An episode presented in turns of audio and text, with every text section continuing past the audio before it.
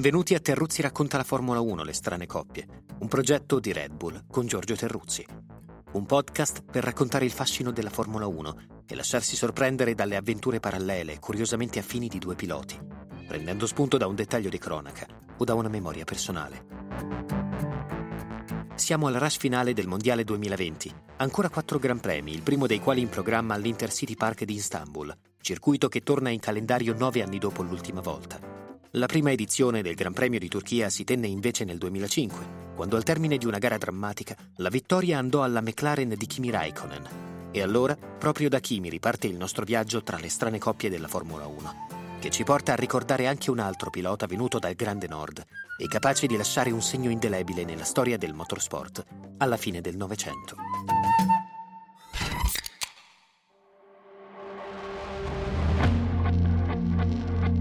Primo indizio, sono entrambi campioni del mondo. Secondo indizio, hanno corso entrambi per Lotus e McLaren. Terzo indizio, biondi tutte e due. Quarto, è identica la nazionalità. E poi, beh, le affinità sono meno palesi, per me comunque esistenti, anche se qui entriamo in campi discutibili, vedremo. Stiamo parlando delle similitudini che mettono vicini Mika Hakkinen e Kimi Raikkonen. Detti i nomi così, sembrano l'uno l'anagramma dell'altro. Due piloti entusiasmanti, velocissimi, diversi se guardiamo l'andamento delle carriere, i caratteri, il fisico e per certi versi le decisioni prese, eppure comparabili per un certo non so che, per un doppio atteggiamento libero e disincantato nei confronti della vita, della professione, che contiene un autentico piacere motoristico, buoni in Formula 1 come in altre discipline, percorse con libertà e qualità abbastanza per generare ammirazione e passione per dividere i tifosi che comunque ad entrambi, indipendentemente da come la si pensi, attribuiscono valore e rispetto.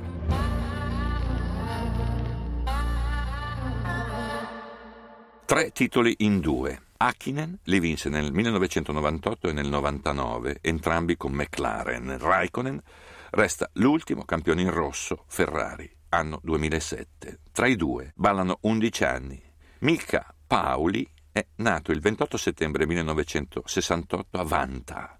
Kimi Mattias il 17 ottobre 1979 a Espoo. I luoghi di nascita sono divisi da pochi chilometri.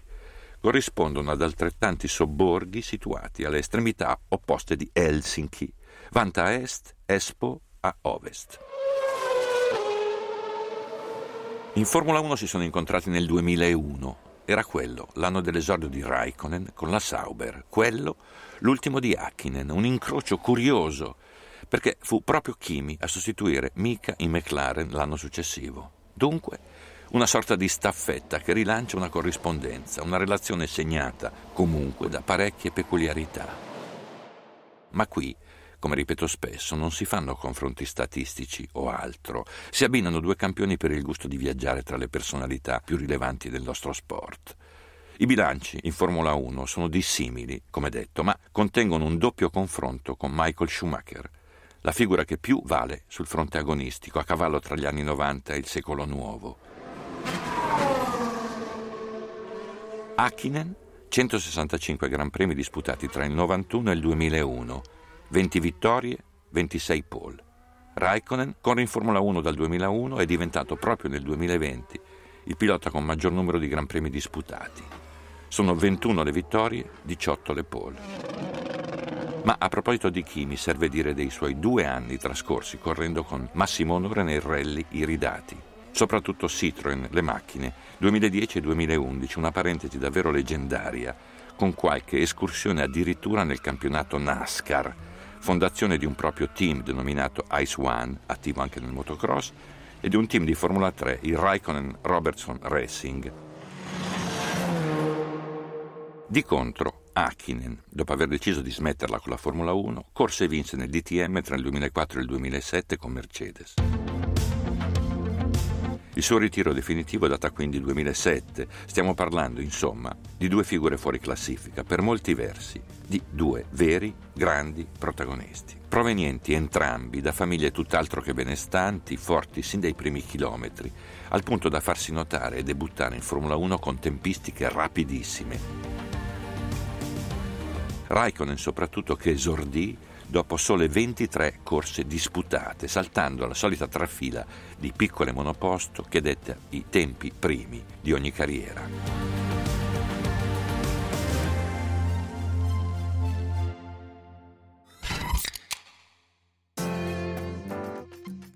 Kimi Mattias Raikkonen nasce a Espoo, Finlandia, il 17 ottobre 1979.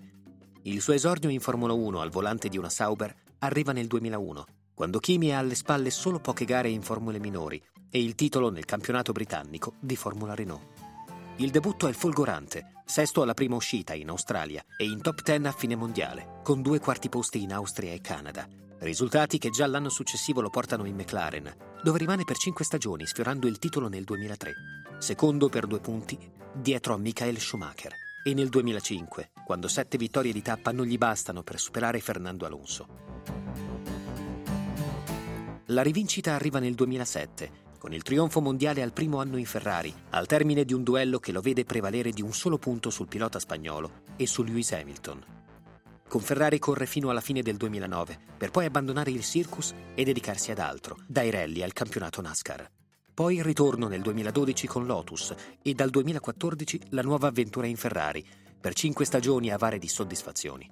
Nel 2019 passa in Alfa Romeo, team con cui quest'anno ha strappato a Rubens Barrichello il record per il maggior numero di Gran Premi disputati. Al momento sono 325, con 21 vittorie, 103 podi e 18 pole position.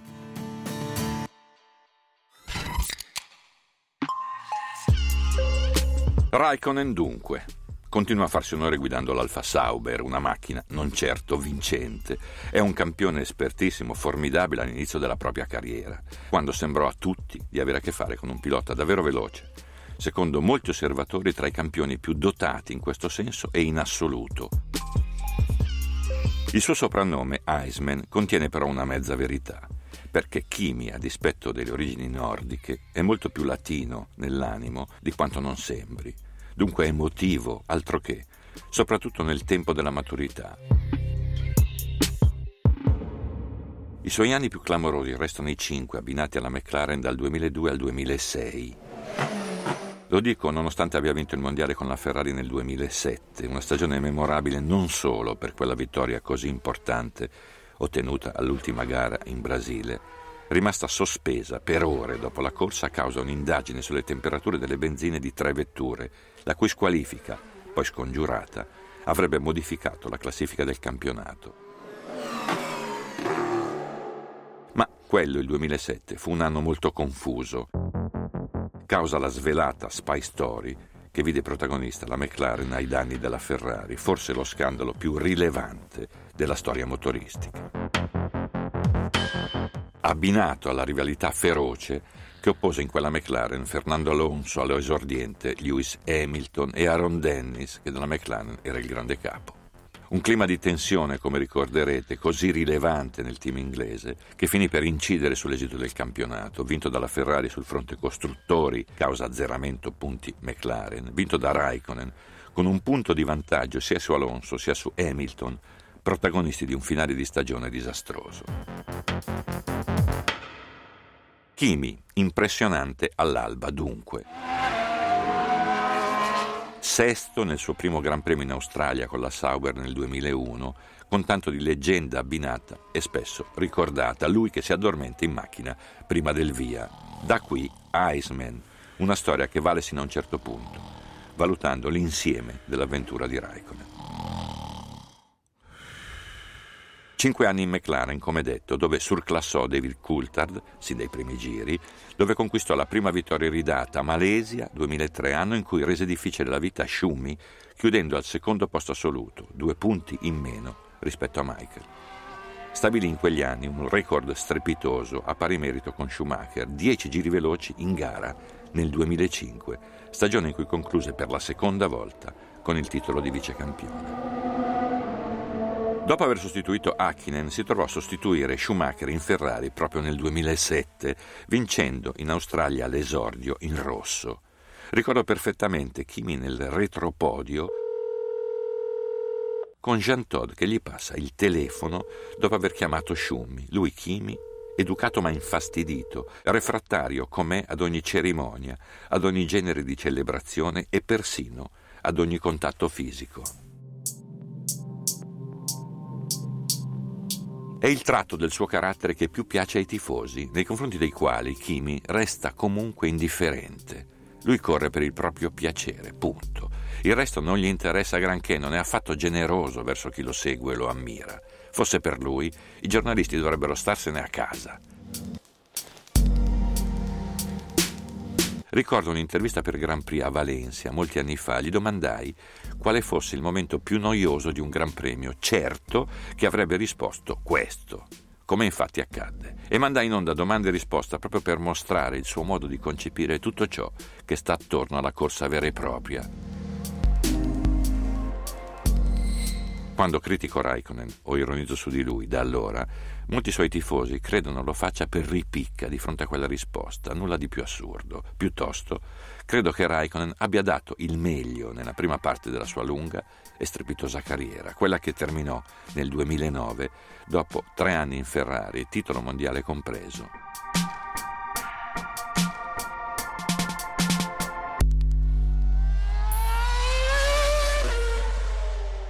Poi i rally, come detto, poi il ritorno in Formula 1 e alla vittoria con la Lotus nel 2012, con quel messaggio via radio ai suoi nel giorno del successo ad Abu Dhabi. Lasciatemi solo, che molto racconta del suo modo, del suo stile da corsa e di vita. Ricordo l'inizio delle trattative per il ritorno Ferrari a Budapest nel 2013 con un incontro notturno e segretissimo in un hotel organizzato da Stefano Domenicali. Cinque nuovi anni a Maranello, meno fortunati sul fronte tecnico, meno brillanti se consideriamo la convivenza con Alonso, il cui rendimento risultava ben più redditizio. Un po' lo stesso è accaduto con Vettel al fianco in tempi più recenti. Cinque anni, una sola vittoria ad Austin nel 2018, sei anni dopo quel successo con la Lotus nel deserto.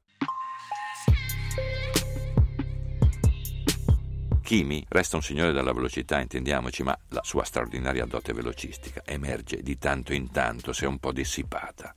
In compenso, resta un pilota amatissimo, una persona che il matrimonio e i due figli hanno migliorato, abbinando un tocco di ironia mostrato finalmente con meno resistenza, senza contare qualche correzione sopraggiunta a proposito dei suoi vizi o hobby serali, sino a qualche anno fa un po' lontani da ciò che viene richiesto ad un atleta. Lo dico anche se io preferisco il Kimi prima maniera, quello che di notte si scatenava così come si scatenava in pista, quello che aggrediva i Gran Premi con una ferocia strepitosa. I suoi fan, comunque, sono irriducibili, guai a toccarlo, anche di fronte a domeniche sottotono, proprio rispetto a quanto ci aveva abituati lui. Un ragazzo formidabile comunque che non regala volentieri nulla anche a chi lo ama. Piace così, certo. Ci sono molti modi per restituire ciò che si riceve e lui, in questo senso, restituisce correndo. Non sempre, se posso dire, negli ultimi anni, con una qualità all'altezza del proprio passato.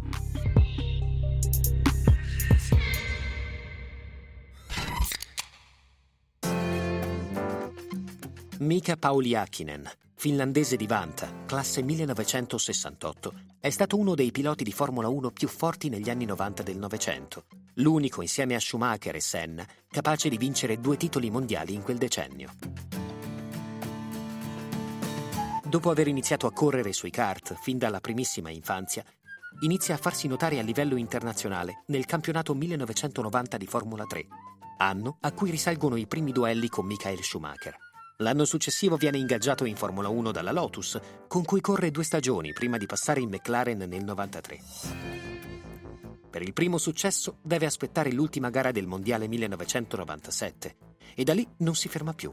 L'anno successivo conquista infatti il titolo iridato, vincendo otto Gran Premi e battendo Michael Schumacher.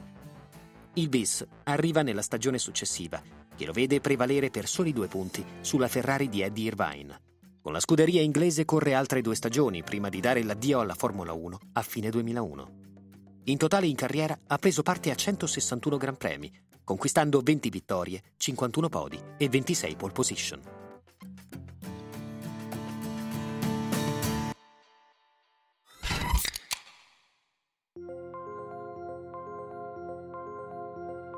Hakkinen, più generoso, più portato all'ironia, umanamente più ricco, con uno stile strano, con modi curiosi di trattare il proprio mestiere e le analisi del proprio fare. Le sue interviste, sin dai primi anni, erano un'impresa, perché prendeva delle pause sterminate prima di completare una frase. Anche lui, come Raikkonen, un portento velocistico. Il rivale più tosto e più rispettato da Schumacher, che contro Mika perse due titoli filati. Due anni in Lotus per cominciare, nove addirittura con McLaren. Era terzo pilota nel 1993, sino a quando Michael Andretti decise sconsolato di tornare negli Stati Uniti, permettendo a Micca di fare coppia con Ayrton Senna e di batterlo in qualifica all'esordio in Portogallo. Era accaduta la stessa cosa a Gerhard Berger anni prima e proprio Berger, con quel suo fare divertito e divertente, l'avvicinò dopo quell'esploit, sussurrandogli ricorda bene questo giorno perché non si ripeterà mai più. Per la vittoria numero uno dovette attendere l'ultima gara del 1997. Prima di allora, un incidente che a tutti noi sembrò così tremendo da fermare la sua carriera per sempre. Accade in Australia durante le prove del venerdì, forse a causa di una improvvisa foratura. Un urto contro il guardrail violentissimo, frattura alla base del cranio, di uno zigomo, la lingua ferita, denti saltati nell'urto, coma. Rischiò di perdere la vita e poi di non correre mai più. Invece si riprese miracolosamente e rapidamente, pur con un danno all'udito dell'orecchio destro permanente. A me Hakkinen era molto, molto simpatico e ogni volta a Silverstone, dove la pista era circondata da picchetti di allibratori che raccoglievano scommesse, puntavo su di lui. Puntai forte su Mika nel 1997, lo avvisai pregandolo di comportarsi in modo adeguato per cortesia, visto che con le scommesse non ne azzeccavo una. Beh, stava proprio per vincere la corsa, fermo a sei giri dalla fine, mentre era in testa. Tornava a piedi verso i box, vide il mio volto sconsolato e venne ad abbracciarmi, ridendo e scusandosi per quella vincita mancata. Un gran bel tipo, Hakkinen. Il tipo che cacciò in pista quel sorpasso da leggenda Spa anno 2000, con Zonta doppiato in mezzo, Schumacher sulla sua sinistra. Un atto di straordinario intuito e coraggio quando aveva già vinto i due mondiali, grazie alla McLaren progettata da Adrian Newey. Il titolo 1999 soprattutto contiene molte storie interessanti. Contiene le sue lacrime a Monza, dopo un errore che avrebbe potuto pregiudicare l'intera stagione. Un anno segnato dall'incidente di Schumi a Silverstone, dalla corsa verso l'Iride di Ed Irvine, da quella misteriosa squalifica delle due Ferrari in Malesia, causa deflettori fuori misura, poi risultati regolari. Un capitolo che resta oscuro ancora oggi. Erano i tempi intensi e turbolenti che precedevano l'inizio dell'era Schumi, ritardata da Hakkinen con una qualità di guida superlativa, qualcosa che mise in discussione a lungo proprio la relazione tra Michael e la Ferrari. La prima vittoria in Formula 1 di Hakkinen del resto coincide con la conquista del titolo di Jacques Villeneuve a Jerez nel 97, nel giorno di Schumacher battuto e punito per quella ruotata stizzosa contro la Williams di Jacques. Villeneuve campione del mondo. Sembrava l'ultimo atto prima dell'avvento di Michael in rosso e invece proprio Hakkinen da quel giorno a Schumacher rese dura e complicata la vita per altri due anni.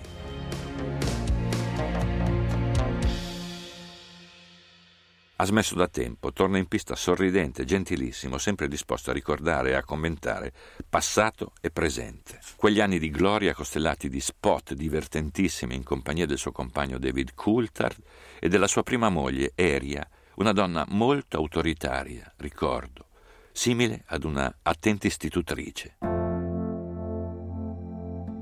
Ha preso qualche chilo mica, ma ogni volta che compare il suo ciuffo biondo mi tornano in mente molte immagini felici, sue e nostre, perché Akinen, il finlandese volante, come da soprannome coniato da se stesso osservando una foto della sua macchina che volava sui cordoli, è davvero un gran signore da corsa. E se vi capita di rivedere quel filmato struggente della conferenza stampa a Monza, dopo il Gran Premio d'Italia 2000, con Michael che piange a dirotto quando gli ricordano il record eguagliato di Ayrton Senna, Osservate cosa fa e cosa dice Mika al suo fianco.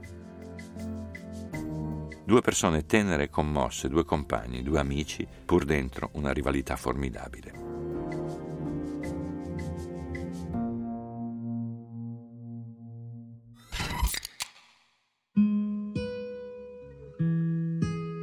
Eccoli qui, dunque, Kimi e Mika, diversi per molti versi, simili per altri, adottati da ciascuno di noi, chi più chi meno, grazie al loro coraggio, alla grinta, all'umanità, alla capacità di battersi e battere, ma soprattutto grazie al modo di manifestare una passione per il proprio mestiere sconfinata. Due attaccanti formidabili, da ricordare per come comparvero, per come sono rimasti in pista, animando una quantità di domenica ad altissima intensità. Come beniamini, come campioni che meritano sempre e comunque una gratitudine abbinata ad un romanticismo da corsa manifestato seguendo caratteri e stili all'apparenza lontani.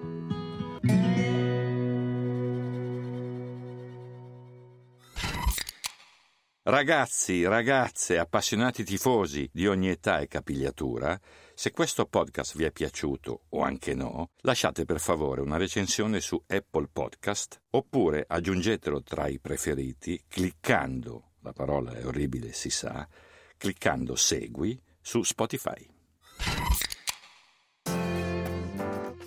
Avete ascoltato Terruzzi racconta la Formula 1, le strane coppie, un progetto di Red Bull con Giorgio Terruzzi.